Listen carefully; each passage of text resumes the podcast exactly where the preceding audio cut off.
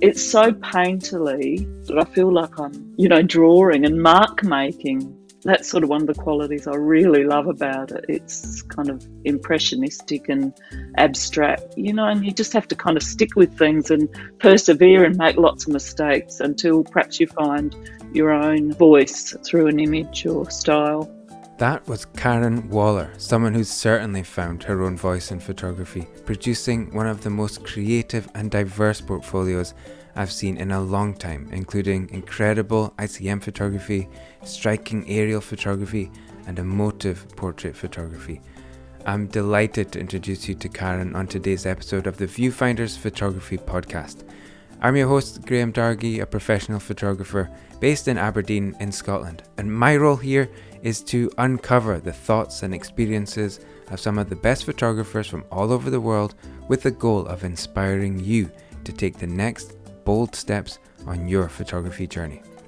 Well, how's things? For me, I've been putting together some new Viewfinders Live events for this autumn, and I was shooting some casting headshots the other day, which was fantastic. Full day, back to back sessions. Um, whenever you shoot, there's a certain amount of back end work that comes with that, and I've been fitting that in where I can because it's the school holidays here, well underway with that. Uh, so I was spending lots of time with my daughter last week, doing swimming, playdates, skating, visiting the grandparents, all kinds of stuff. And uh, this week she's been in like a multi sports camp, which she loves, lots of activities for her. So just the usual family life and work balance going on here. A funny thing happened the other day. I was in a shop with my daughter and suddenly walking towards me was Sheila Ritchie, one of my old college lecturers from like 20 years ago. So I stopped her and said who I am, and she remembered me, and we had a really lovely catch up.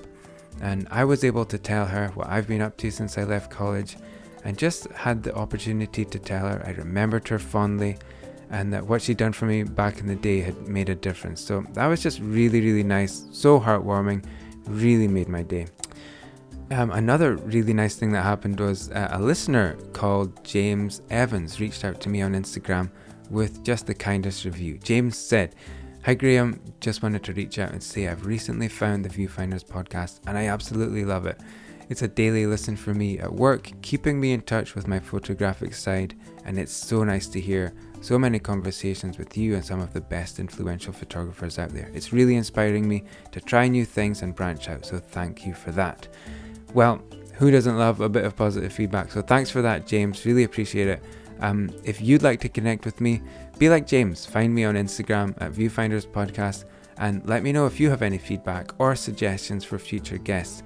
Um, don't forget to subscribe or follow Viewfinders on your favorite podcast platform so you don't miss new episodes and catch up with some of the 40 plus previous episodes with amazing guests from around the photography world.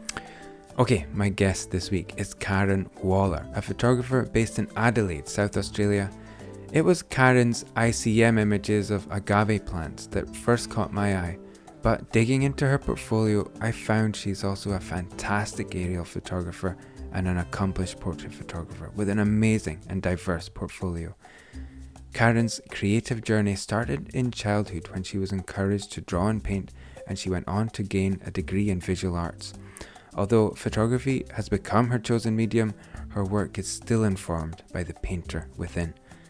Karen's courageous curiosity has shaped a photographer whose work is quite unique, and our conversation covers how she discovered ICM photography, how she's been able to use photography to get through difficult times in life, how she approaches new portrait subjects in the supermarket, as well as the stories behind some of her most memorable photographs. I loved meeting Karen. I hope you do too. Here's my conversation with the amazing Karen Waller. Karen Waller, welcome to Viewfinders Podcast. How are you? I'm good, thank you. How are you, Graham? Yeah, good, thanks. So, for people listening, I'm in Aberdeen in Scotland and you're in Adelaide in Australia. Yes. we're, we're 10,054 miles apart. So, um, wow. couldn't be much further, really. But I'm really excited to talk to you today. Oh, thank um, you. Yeah, just same. I think of you similar to Julia Reddle, who I spoke to recently.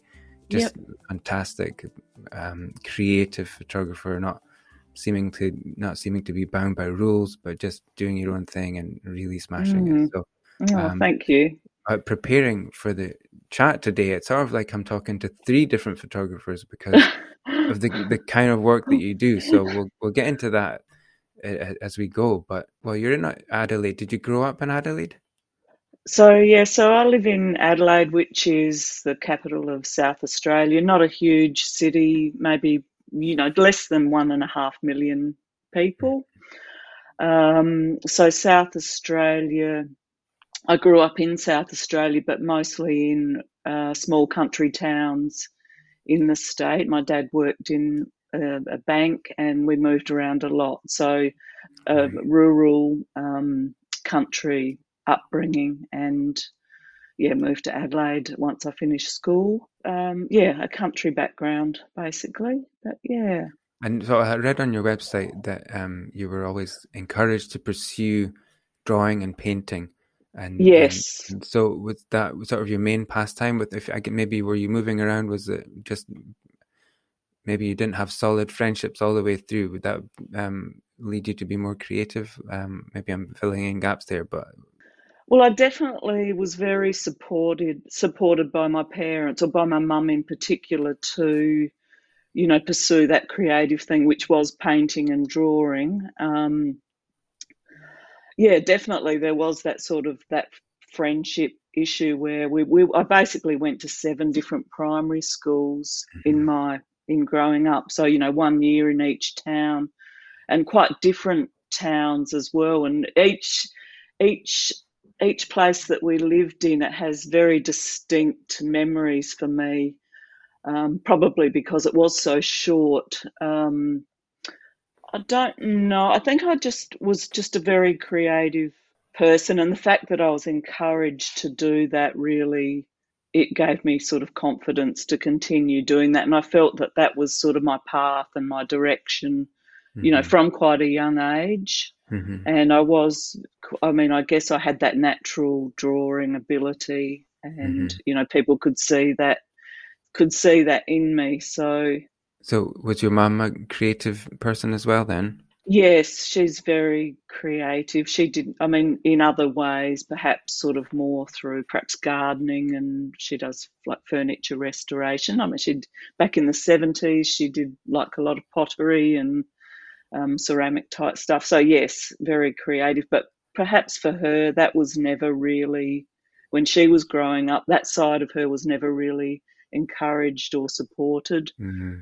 So, yeah, but she's very much all my whole life. I mean, she's still very much um, encourages and supports me in that creative mm. process. Yeah, so that's kind of, that's really nice. It's good to have that, isn't it? Absolutely, yeah, yeah, definitely. When you're feeling like you're struggling or haven't got that sort of motivation or um, confidence, there's people in the background going, yeah, you know, you can do this, and mm-hmm. yeah, so. yeah. And then, so you went on to study a degree in visual arts.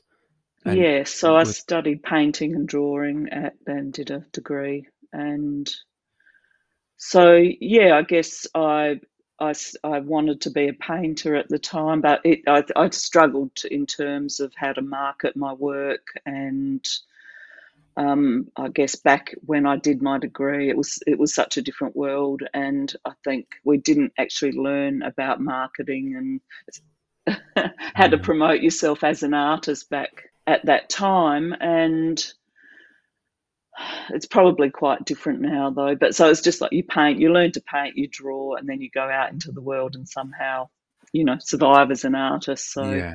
i kind of i struggle with that but um okay so did you go into some other kind of work then for a career yeah yeah i just sort of i did other work yeah i did and sort of continued with the creative stuff on the side or you know alongside of the other work. Yeah. Mm-hmm. And so, when did photography come into the scene? Yeah, so kind of in the mid 90s, I, I had access to a Polaroid camera.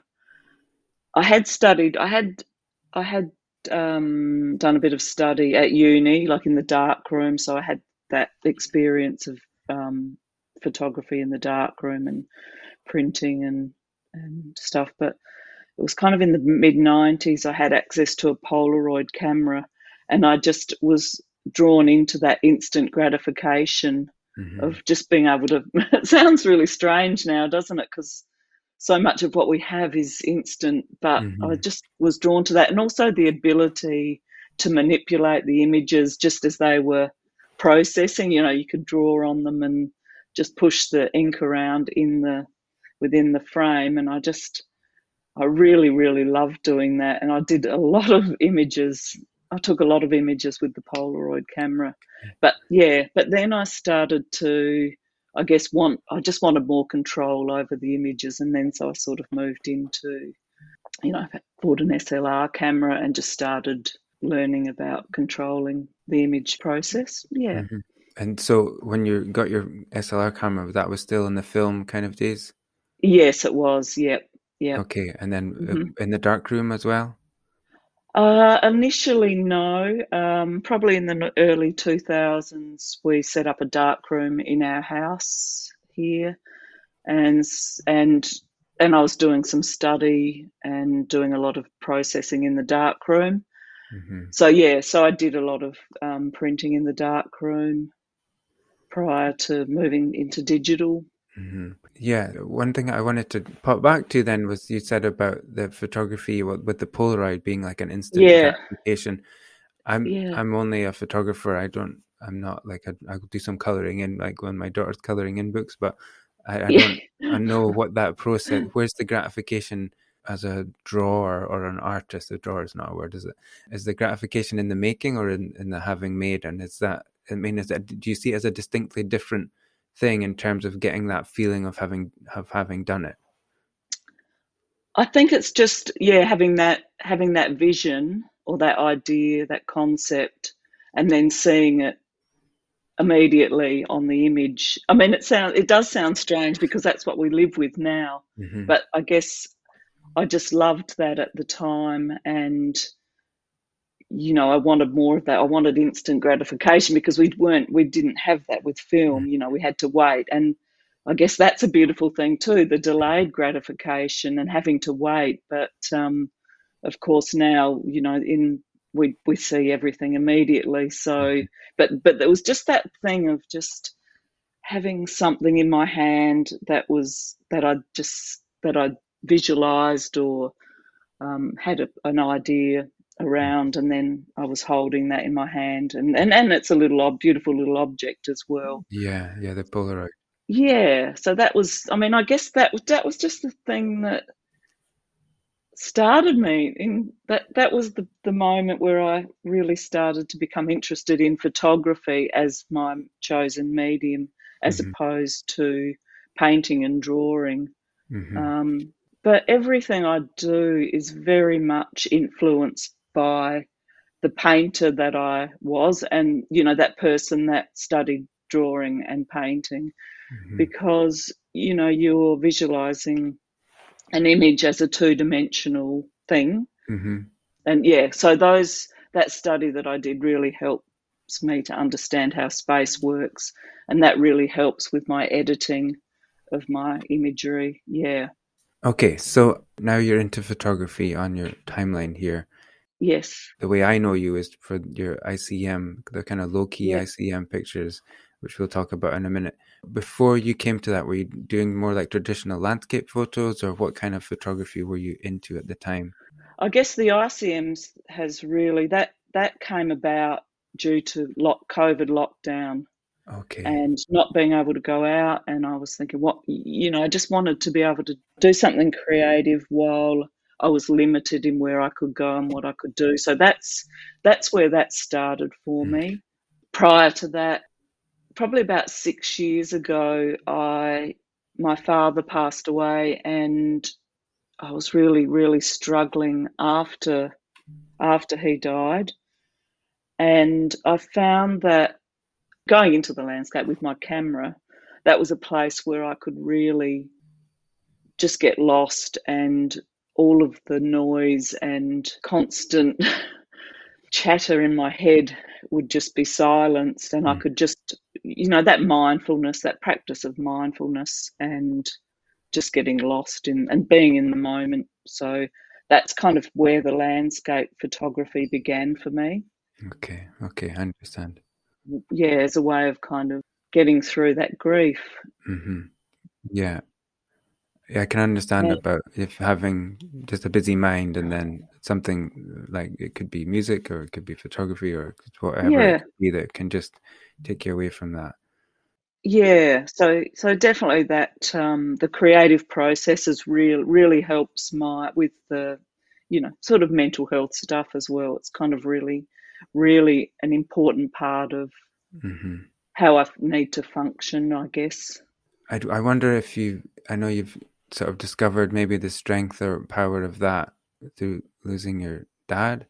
Yeah, But I wonder yeah, if now looking back, you could realize if that had always been a part of just dealing with life or just doing life. Um, because I think the the making that you do with with your drawing and painting, that's a mindful kind of thing as well. And then photography, I'm thinking about film photography and where you have to really be in it because you can't see the the result immediately. And then the yeah, darkroom side of that is very mindful, very makey. Um, yeah, so yeah. maybe it's something that's always just been a part of your life anyway, I guess. Yeah, I, I. Yeah, I understand what you're saying. Yeah, yeah, and I, I would, I agree. I guess I probably, I probably recognised it at that moment and could see really how beneficial it could be in sort of moving forward with things that I was struggling with. But yeah, I guess it's it is has always been an important part of how I deal with life and how I mm-hmm. live my life, and yeah, very yeah. much so. And then I guess when things got difficult, you maybe you just knew how to do it. You knew how to how to get to that place of dealing with it, I guess. Yes, yes, yes. And the other thing for me growing up in sort of those country areas was that sort of connection with the environment and nature and and I guess my appreciation for nature very much came from my my dad and even his mum and through my mum as well. So I can certainly say that that has very much informed how I see the world and my appreciation of nature and the landscape and hmm and the environment and wildlife as well. So hmm It's so uh, powerful. The obvious, I mean, it's obvious to say it out loud, but when you think about it, the influence that parents have on you is is just so, I don't know, far-reaching and deep. yes, yeah, I, I've seen on your Instagram at least that you have one daughter. I don't know your your setup, yes, but do you connect with nature with her as well? Is that something you've continued? yes, definitely. Yeah, she's she's in her last year of school now, so she's 17. That was a very important part of her um, upbringing, and you know, she really had, she had that kind of love of nature and animals, and has a very good knowledge of birds. Hmm Whereas a lot of people don't. They don't know the names of birds, but yeah, she she has a very good knowledge, and she's very creative. And I guess we've always encouraged that and supported it. She's um, perhaps she has different ways of expressing her creativity, though. So yeah, it's good to kind of see that developing in different ways. Yeah.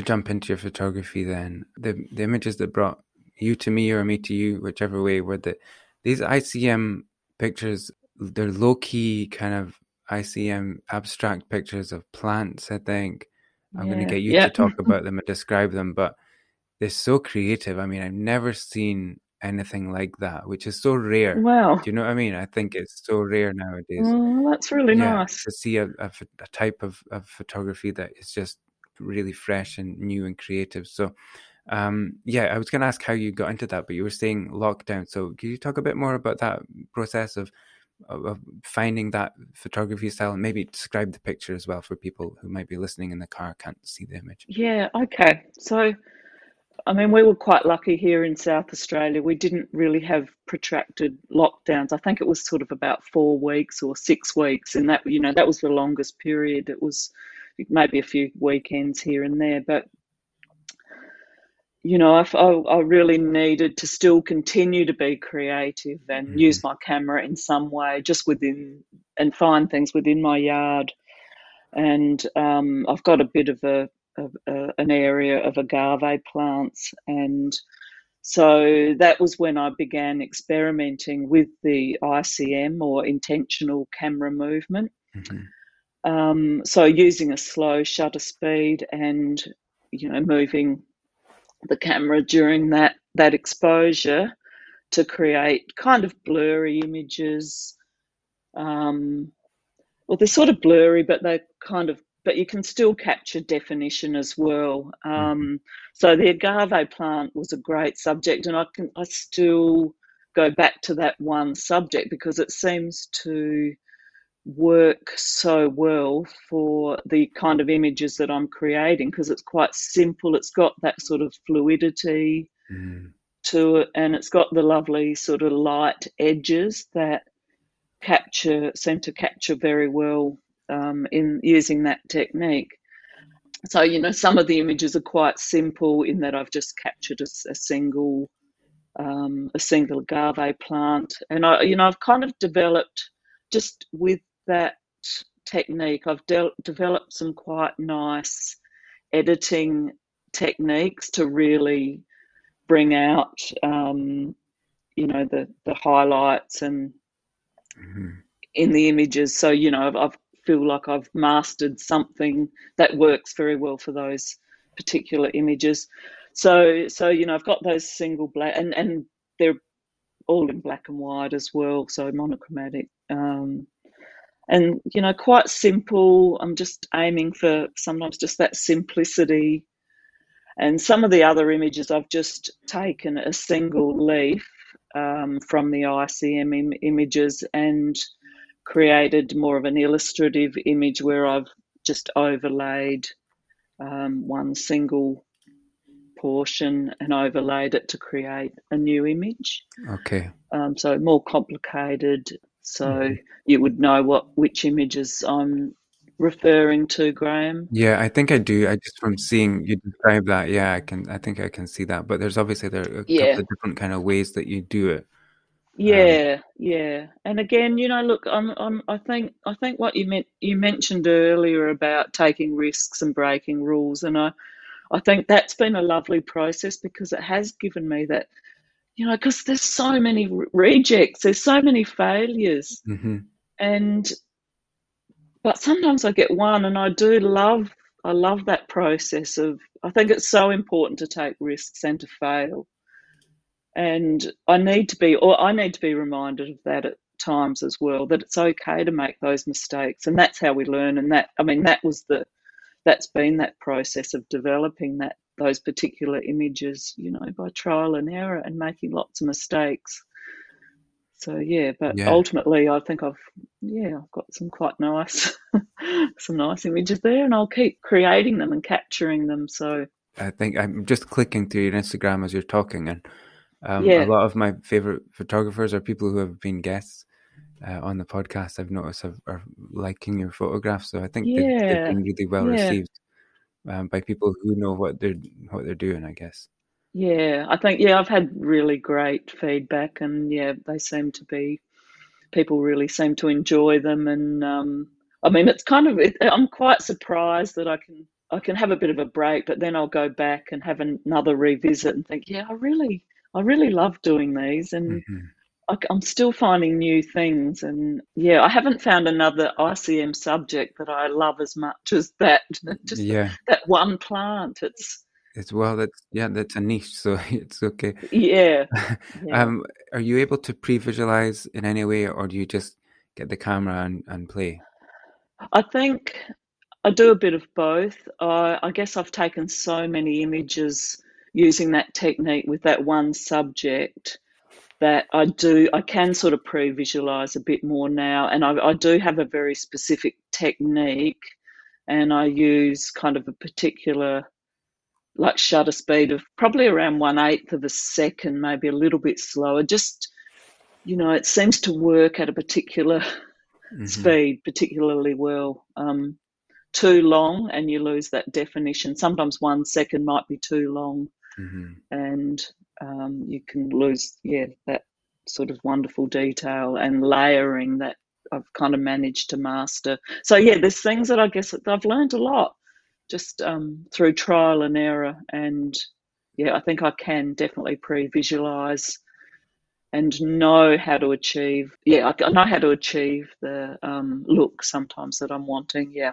Yeah. And it sounds like you just developed the whole technique yourself, or did you have any ICM sort of mentors or heroes? No, no, I didn't. No, no, I didn't yourself. have any mentors or heroes. I just, I mean, I didn't really know anything about it. I just, I guess I've always sort of loved long exposures and had, you know, I've been doing sort of landscape photography and, you know, it long exposures and probably experimenting a little bit with kind of long exposures and panning. Mm-hmm.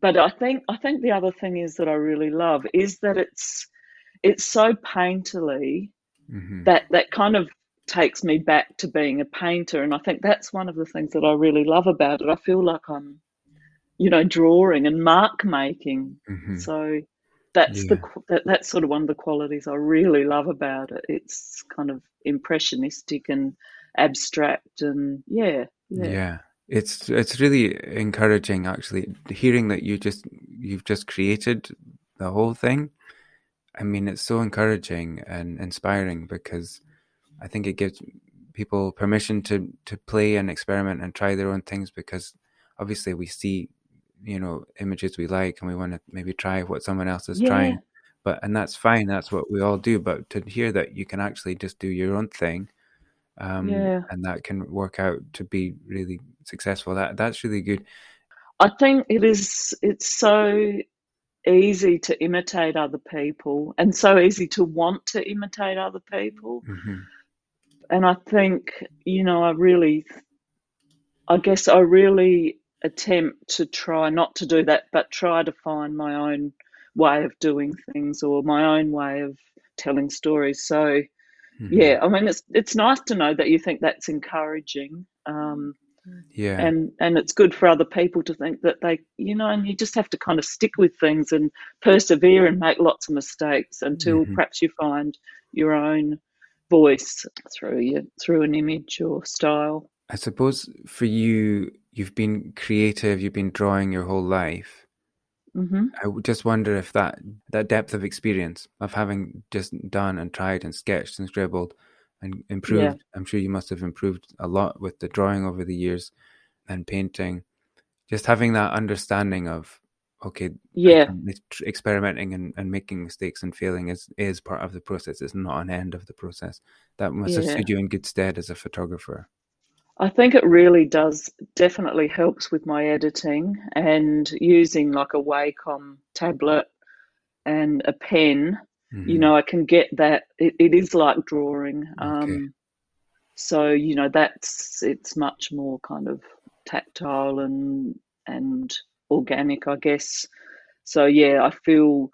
Look, I don't. It feels very much like I'm that same person that painted and and did drawings, but I'm just using, you know, photography and digital photography to create. Yeah, just using different tools, different tools.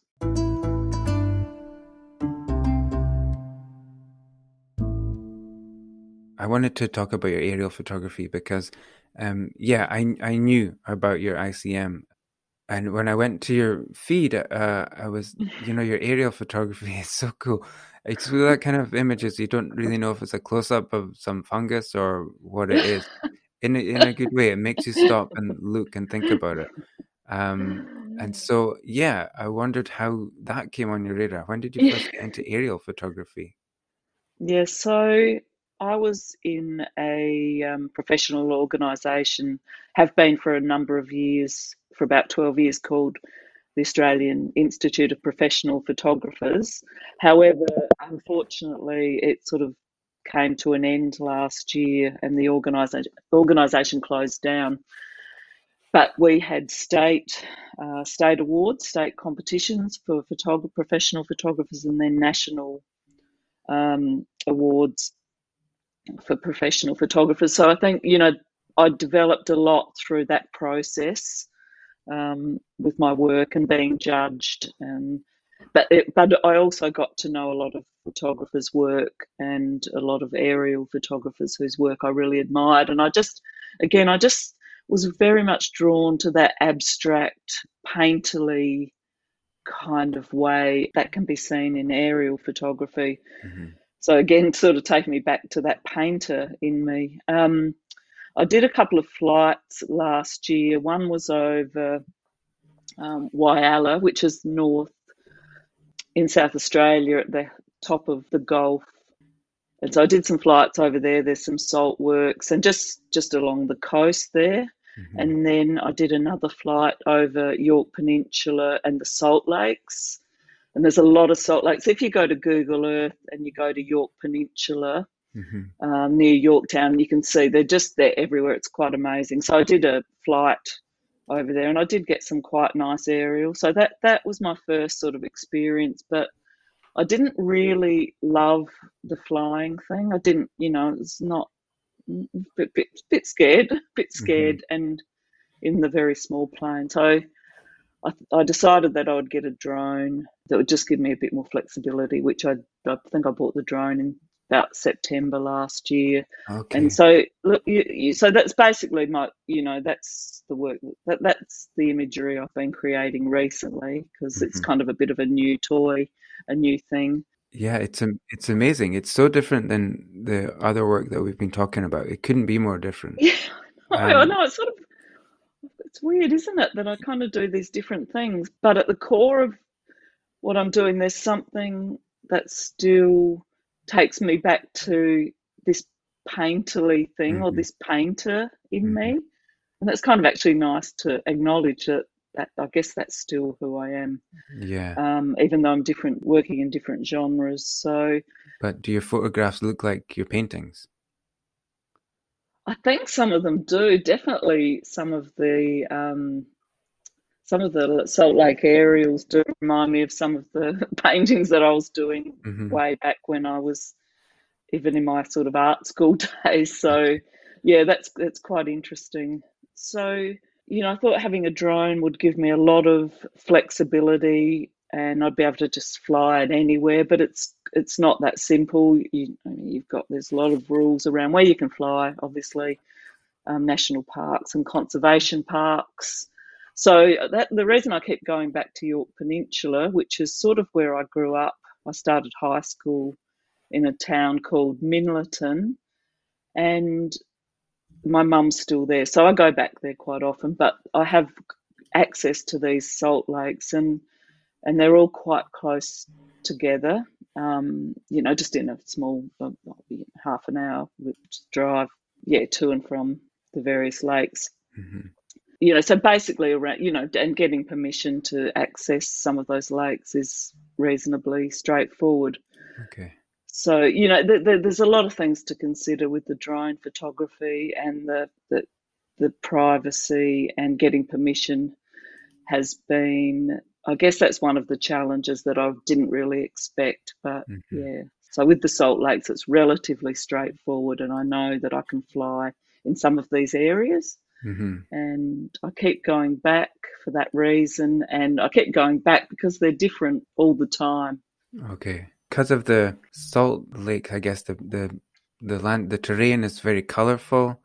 Um, yes, you have these remains of old sort of dead trees. It looks like, which sort of uh, in, interrupt the images, and just a lot of a, um, a flowing movement kind of feel yeah. to the to the yeah. picture. So I, again, yeah. I was wondering if you're able to visualize any of that before, or you just have to put the thing up and see what you see. Yeah, I mean, I guess I know, I'm familiar with some of those locations, so I know. So there's one lake called Lake Fowler. Uh, that lake was mined for salt. It's no longer mined, but they set up all these um, berms, which are kind of little raised areas and, and little places where the water would flow through. I think I don't really understand the process, but a lot of the images you'll kind of see this flowing kind of salty water or may just be dried salt. Mm-hmm. And yeah, so the berms are really fantastic. So, so Lake Fowler is really quite amazing for those flowing lines mm-hmm. and um, some quite beautiful colours as well. Um, some of the other lakes, you know, you get a lot of the pink, pink salty, uh, or, or pink water, and that's due to a particular type of algae which grows in the salt lakes, creating that pink okay. colouring. And so as that dries out, actually, I like the salt lakes when the water recedes because just leaves some beautiful patterns behind. Um, yeah, and you know some of the salt encrusted trees.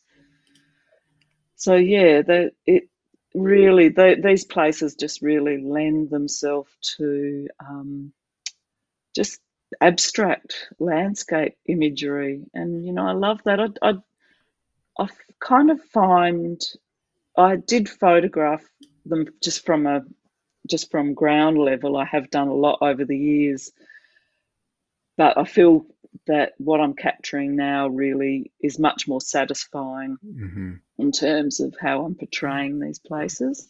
Yeah, it's really amazing. I spoke to um, a guy called George Steinmetz not long ago, who's a National Geographic guy, and he's an aerial photographer, has been oh, for yeah, many yeah. years. Yeah. And he, a lot of his work, he does use a drone now, but he's used um, motorized paraglider. So he just goes up, you know. Oh, okay. In, in wow. Yeah. Yeah, it's amazing. And I don't yeah, know. that's that's amazing. Yeah. So I don't know if you're aware of George, but you would check out his work. It's insanely amazing. Okay. Um, you would. I, I, think you would like it. So, and it's been the most popular episode by oh, far. Wow. He's a really popular uh, photographer. Okay, so I just I read somewhere it must be on your website. My intention with drone images w- would be to consider the landscape and the human impact on that particular place. So to me, I'm just looking at it aesthetically, going, "Well, that looks nice."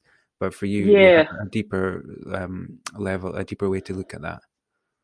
I think you know a lot of the images that do perhaps show the human impact. They're, it's quite subtle, I think, you know, and you might, it's not necessarily really overt. It might just be, you know, a fence or some, some of the images have tires that have been dumped and maybe just sort of fallen trees or dead trees that are in that landscape. So, you know, I'm interested in that idea.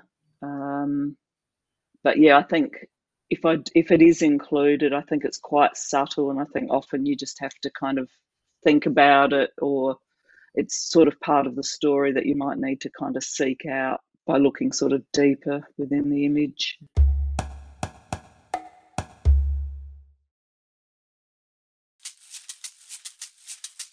The other part of your work I, I wanted to ask you about was your portraits. Um, I think it's unusual for someone to be good at nature photography and good at portraits. And I, it seems like obviously the natural world is a big thing for you or a big source of inspiration. Mm. So I was wondering how you got into photographing people.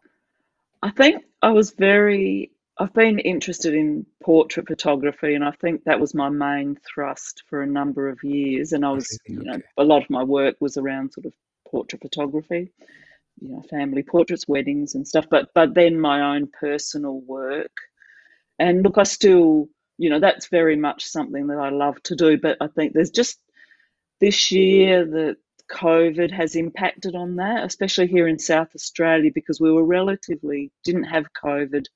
And then, you know, the state borders opened and it has impacted. And because a lot of my subjects have been, I love photographing older people.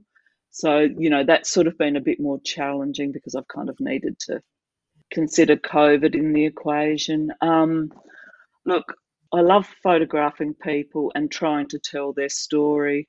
I'm mm-hmm. very interested in capturing sort of, you know, that juxtap- juxtaposition between, you know, the lightness, the darkness, opposing themes. So vulnerability and strength. Mm-hmm um, yeah, look, if you definitely go down, you, it's probably portraits on my on my website. You can see, and also looks if you scroll down my Instagram page, there's, you know, I do have a lot of portrait work there. So, yeah, I think yeah, I love I love portrait photography and that that challenge of trying to tell the story of of someone, and yeah, yeah, you're, you're very good at that. I would say.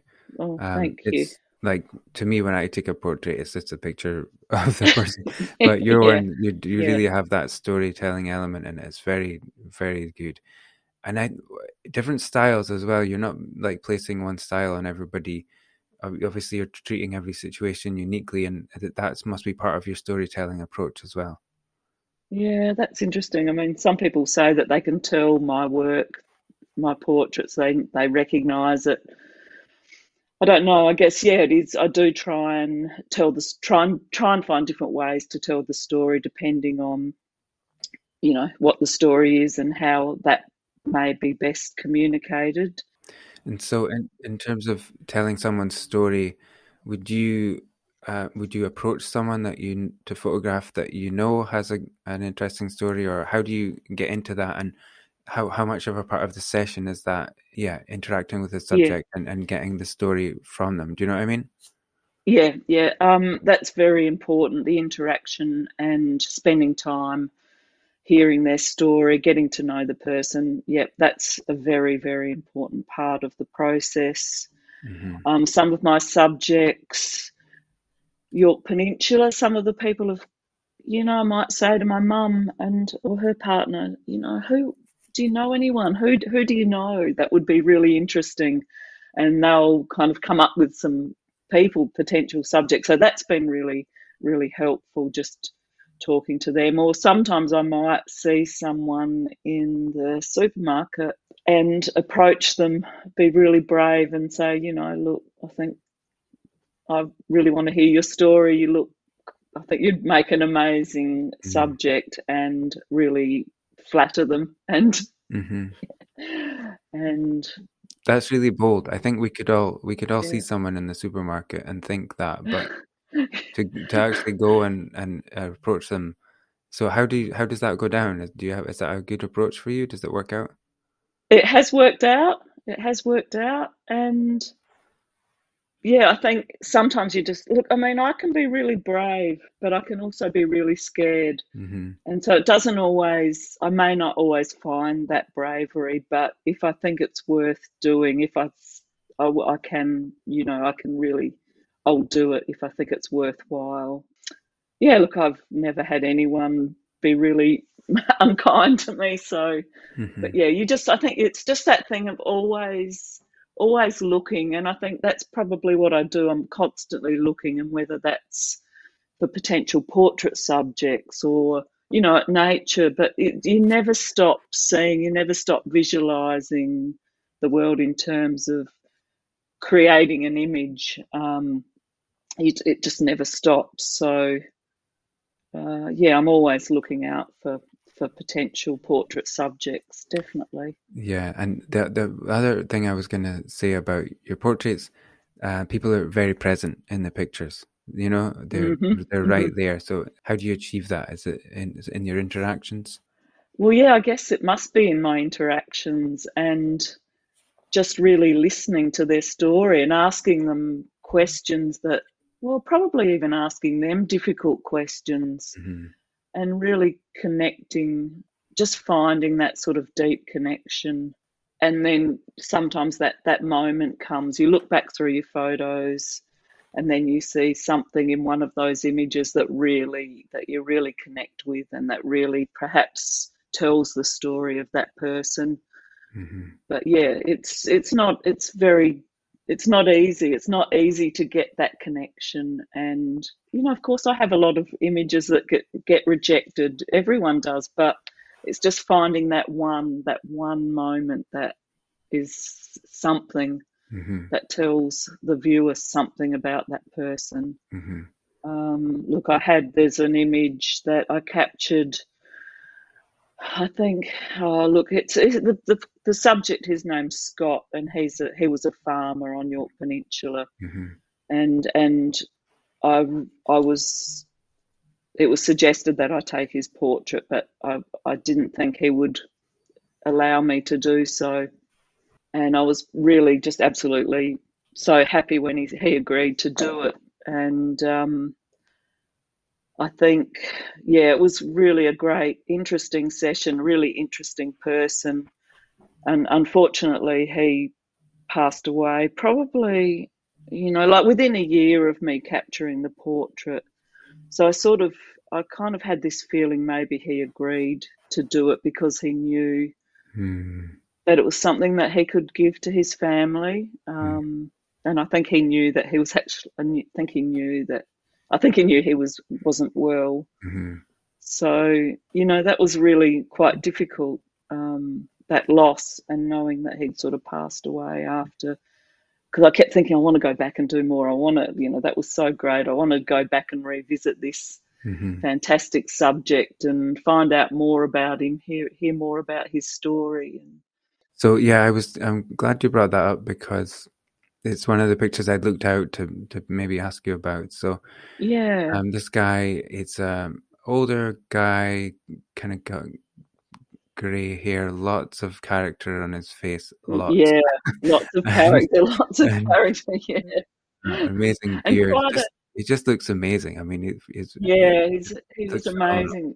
Very, very intelligent, but a very solitary sort of person as well, you know. Mm-hmm. Um, so quite a very interesting yeah. person. Farmers here, I guess, they're out in in all weathers. uh, Yes. and the cold and and we think of as the cold and, and the rain and the rain and the wind is i guess down there it's just hot is it just hot all the time Well, in summer, yeah, we can, you know, we can have temperatures up to sort of 40 plus degrees. Um, winter, like today, I think it's been sort of around 12 degrees, so a bit colder. You know, that's kind of winter cold. That's a cold day here Okay. in South Australia. But yeah, you know, we get high 30s, high Yeah. 30 degrees in summer. So yeah, he's got that very leathered, leathery, s you know, been out in the sun kind Mhm. of character to his face. So Yeah. yeah.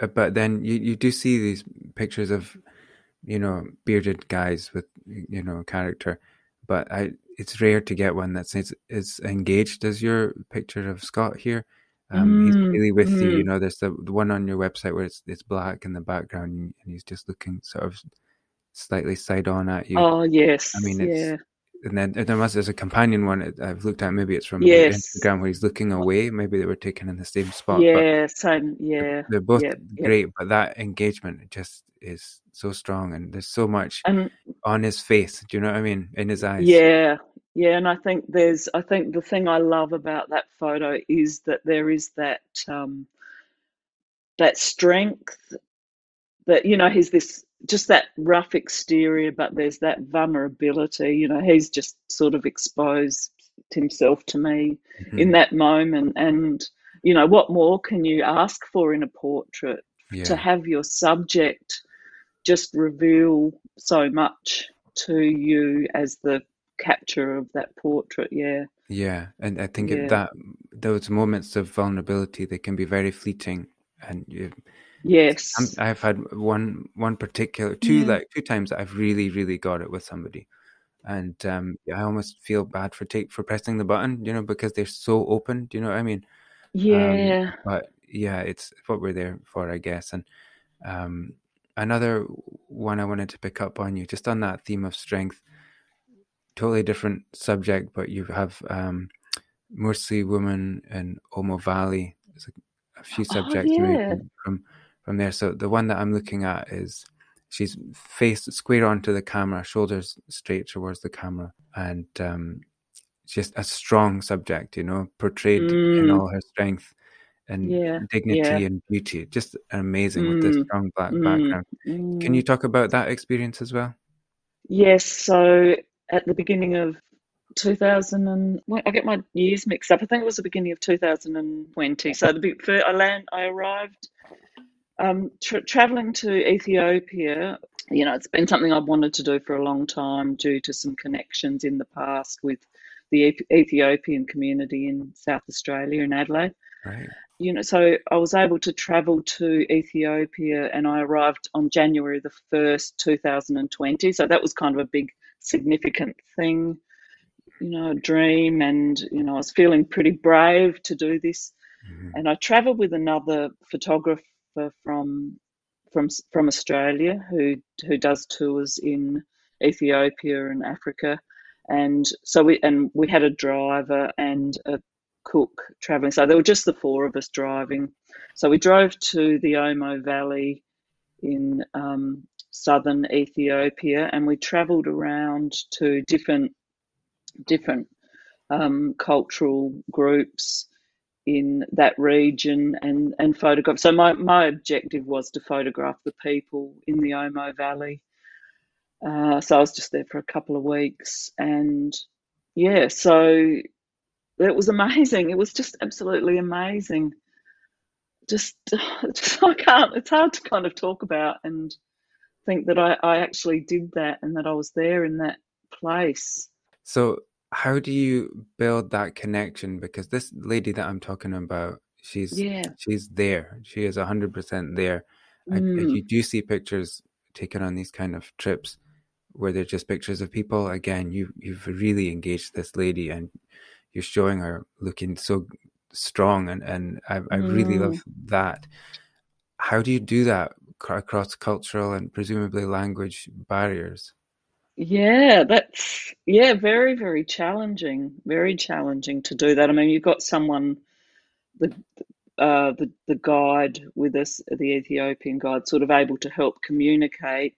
hmm Um, but yeah, I did find that that very difficult, that language barrier. So if I did get those images, you know, it, it's wonderful to know that, that that did happen because I struggled. Yeah, I really struggled with that. And, you know, I'd, I'd love to go back and do it again and have another opportunity to, to, to capture more of those portraits. hmm Um, and it's all, I guess, the other thing, just that that capturing portraits in those villages. It's all very transactional, so you know you kind of have limited time hmm um, to do that. So yeah, you just do your best and try and communicate as best as you can um, hmm through gestures and um, using your guide to help perhaps hmm pose people. So Yeah, well, it's this worked out well. So oh, I, oh, I hope people can go check out your website then and, and your feed because there's so many and, and such varied subject matter on there and it's all really, really good. So a few things we haven't touched on as well, but yeah, thanks for sharing that. Usually we do a round called double exposure where I ask you about a picture and then I ask you to tell me about a picture, but I think we've covered that in just in this part Yeah. of the chat because some amazing experiences and really an insight into how and why you do it. So thanks so much. Let's quickly touch on camera gear. So, Yeah. what are you using? So, what's your favorite sort of combination? So my I'm I when I went to Ethiopia, I bought a Nikon Z7 Okay, mainly well, because yeah, so mirrorless. Yep, uh, it's great for traveling, and my favorite lenses are uh, 24 to 70, 50 mil, 105. I guess they're the main three that. I sort of use. and so do you use the the there's Z specific uh, lenses, or do you use the the sort of DSLR lenses with the adapter? Yeah, I use the adapter just because. I had those lenses. Yeah, hmm so that's basically what I shoot with. So, Okay, and then you're when you're up in the sky, are you what kind of um so drone? I've got a Mavic Pro 2. Um, so that's got like a Hasselblad camera in that. Um, but it's not a huge, it's like um, megapixel wise, it's not, well, it's like about 24, I think. I don't have as much flexibility in my editing with those images hmm as I do with the Z7, but you know, it's Yeah, it's fine. yeah, it's good. Okay. Yeah, it's good. And then it's come up a few times, but I guess processing is a big part of your workflow. Yes, yes. So, what would you like to know? Um, I presume you're using Lightroom and Photoshop or Yeah, like different? Lightroom, Photoshop. Yep, yep. So, Yeah. So just the know, usual like stuff. So the usual stuff. Yeah, global adjustments in Lightroom, and you know, a lot of detailed editing in um, in Photoshop with some good sort of techniques for my black and white images that I've really feel quite good about. Some things that I've sort of developed that really help. You know, kind of almost like dodging and burning in the dark room, but Mhm. sort of some other other methods. Camera equipment, you know, it's I don't get obsessed about that stuff. I just make the most of what I have, hmm and um, you know, I've got a couple of good lenses that that work well for me, and all of my work basically is using those three lenses, I guess. Cool. Okay. All right. Um, that takes us to the final round, which is called motor drive because it's quick fire. So here are some quick fire questions if you're ready, Karen.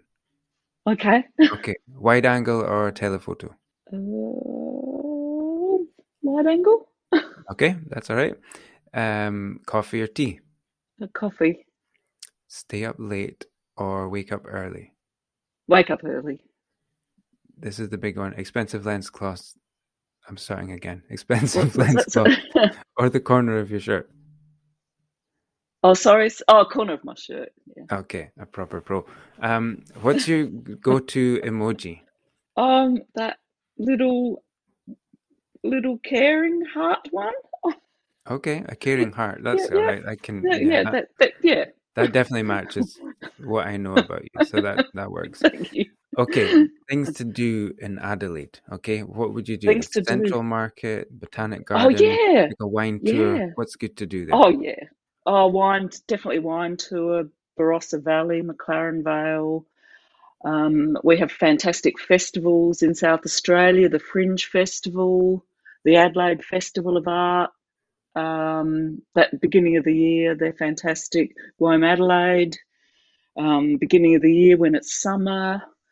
Uh, lots of amazing beaches. We've got the Flinders Ranges, lots of fantastic salt lakes to photograph, um, lots of pubs, great restaurants. Um, oh, is that does that that Yeah, sort of covers a lot of the things I like to do? is that the winey kind of part of uh, uh, Australia, or There's a few winey parts, but we've got some fantastic wine parts. Yeah, Barossa Valley and McLaren Vale. So, you know, it's close to where I live. So it's just a 40 minute drive to go and drink some amazing wine and eat amazing food. So, yeah, Mhm. it's a good, great place to live. Yes. You should come to South Australia. Have you been to Have you been to Australia before? No. I haven't. I was when I was like um I don't know, 19 or 20, I was thinking about doing the backpacking thing and then I just Oh, didn't. But I, I never thought about it till I was looking at the map yesterday, research like preparing for Yeah. this chat. Just when I saw the map, it really threw me back to that time of thinking about doing Oh, that and I thought, well, how my life would be different if I had, you know? yeah. Um Oh, oh well. There's still time to come back and visit. we'll get there for sure. Okay, anyway, so back to the uh, quickfire. What's a weird thing I can find in your camera bag? Oh, uh, a screwdriver. A Okay, screwdriver. That's not probably that weird, but it's a little weird. that's I just mean, be- it, is it? Yeah. Oh, good, good. It just because it's just my tripod, the mount on my camera. It's yeah. I've got to tighten it. yeah. Last last one. When do you feel at peace with the universe? Oh, when I'm out in the environment, when I'm out in the landscape shooting, just with my camera on my own, and when it's when the weather's wild, I love that.